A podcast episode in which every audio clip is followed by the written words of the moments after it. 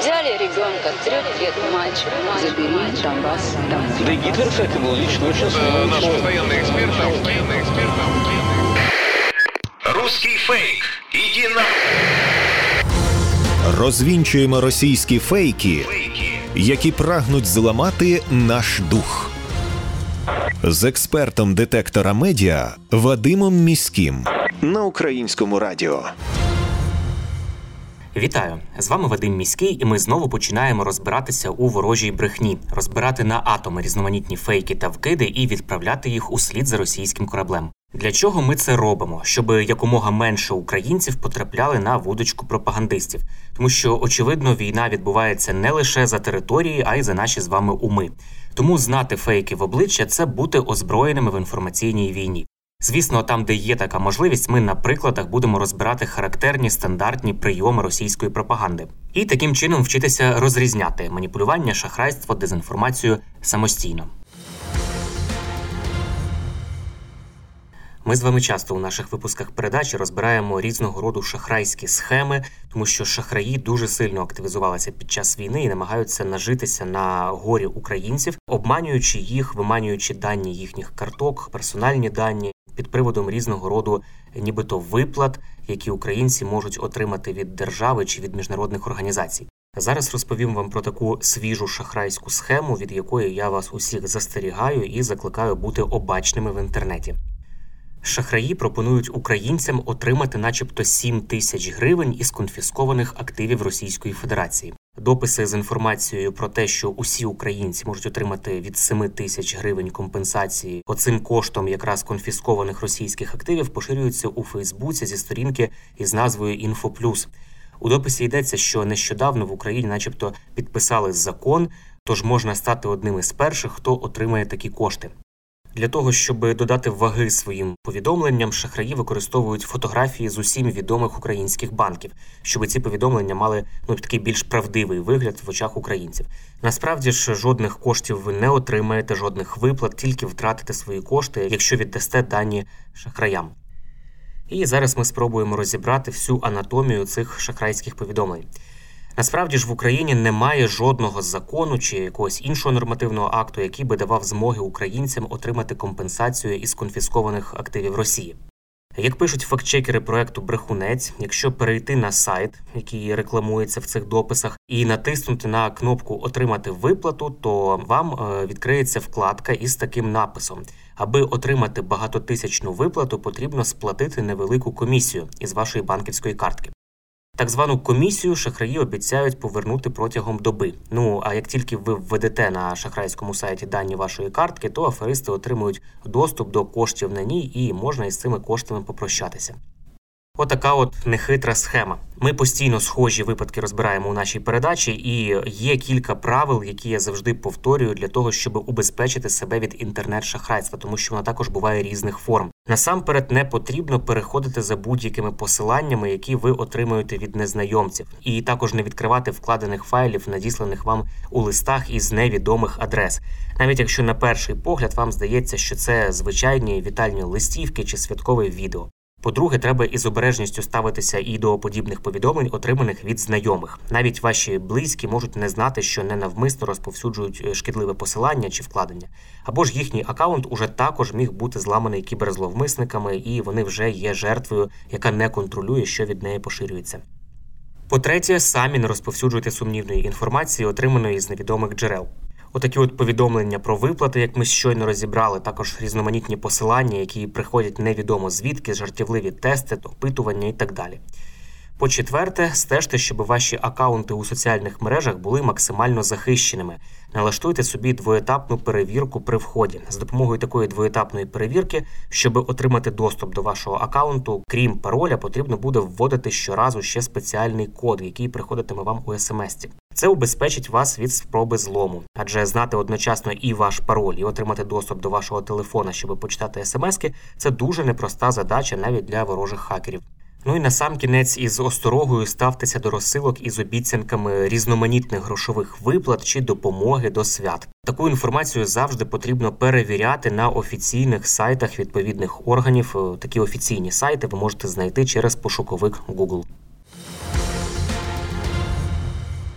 Один із улюблених прийомів російської пропаганди це приписувати слова про могутність Росії відомим західним політикам, які насправді таких слів не говорили, або ж висмикувати фрази з контексту та маніпулювати цитатами таких от відомих людей. Ось такий свіжий випадок. Колишній генеральний секретар НАТО Веслі Кларк, начебто, визнав, що російська армія є дуже компетентною і сильною, кажуть пропагандисти.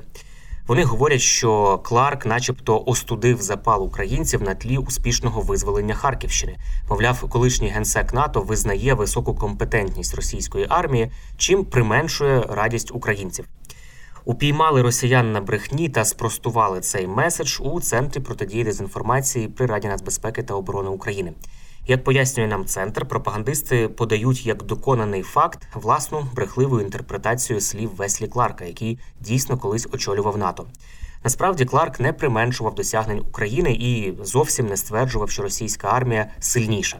Як пише центр, насправді риторика Веслі Кларка залишається незмінною із 24 лютого. За його словами, єдиний варіант завершити війну в Україні це перемогти Росію.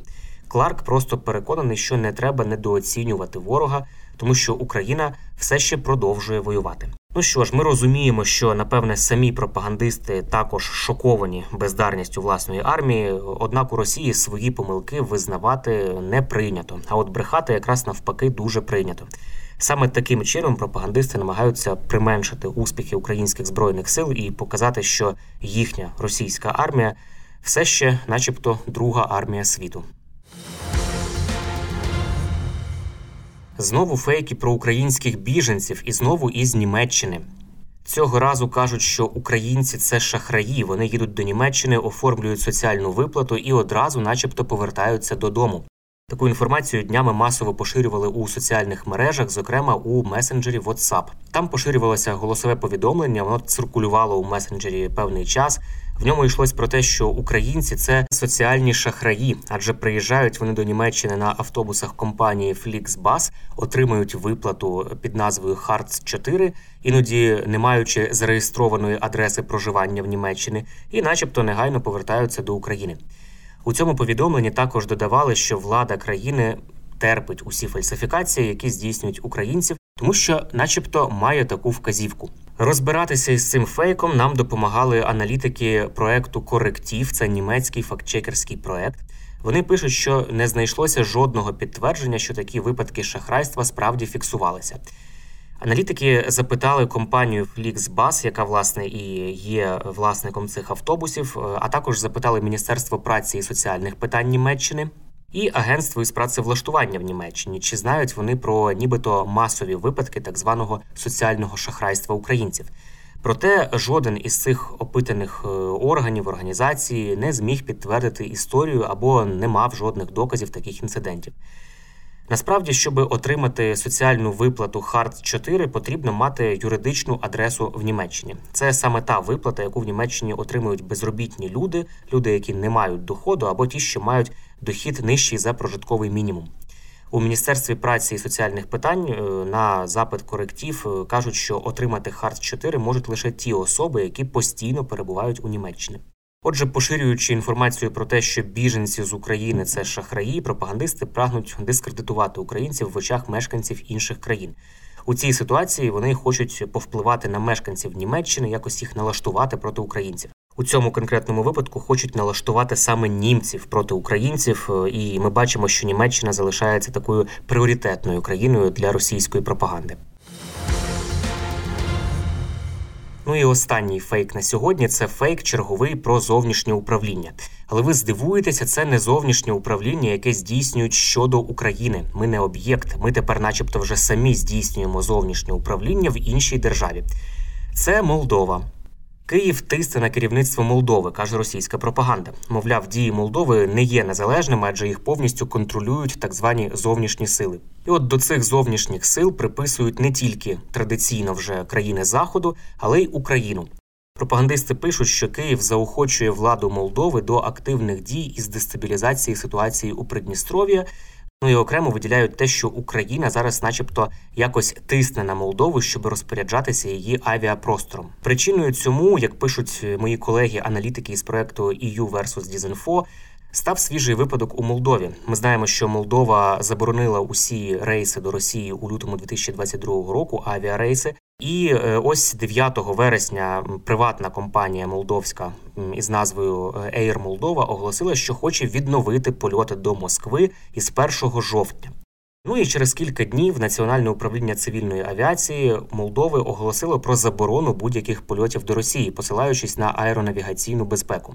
І одразу ж російська пропаганда сказала, що це не просто так зробило агентство молдовське, це Україна натисла і змусила Молдову якимось чином обмежити роботу своїх компаній, які, начебто, прагнуть самі літати до Москви.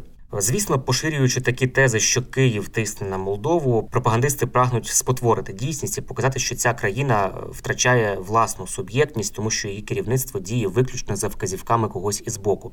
Ми прекрасно знаємо ціну таким повідомленням тому що схожі тези пропаганди просто роками систематично поширювалися щодо України, створюючи видимість е, того, що нами, начебто, керують країни Заходу. Як показав час, керувати насправді нами хотіла Росія, хотіла взагалі поставити всю Україну на коліна, підкорити собі. А країни Заходу нам допомагають сьогодні оборонятися від таких загарбницьких планів східного сусіда.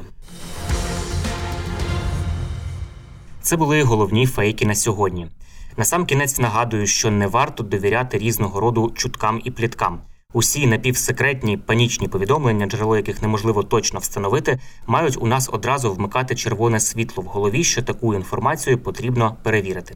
Як правило, за такими неконкретними джерелами та емоційним панічним викладом ховаються інформаційно-психологічні операції ворога, який прагне нас деморалізувати.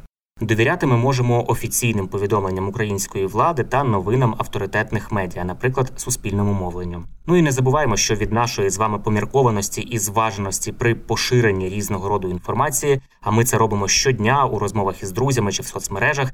Зрештою, залежить успіх всієї країни в інформаційній війні. З вами був Вадим Міський. До зустрічі. Руський фейк. Іди на розвінчуємо російські фейки, які прагнуть зламати наш дух з експертом детектора медіа Вадимом Міським на українському радіо.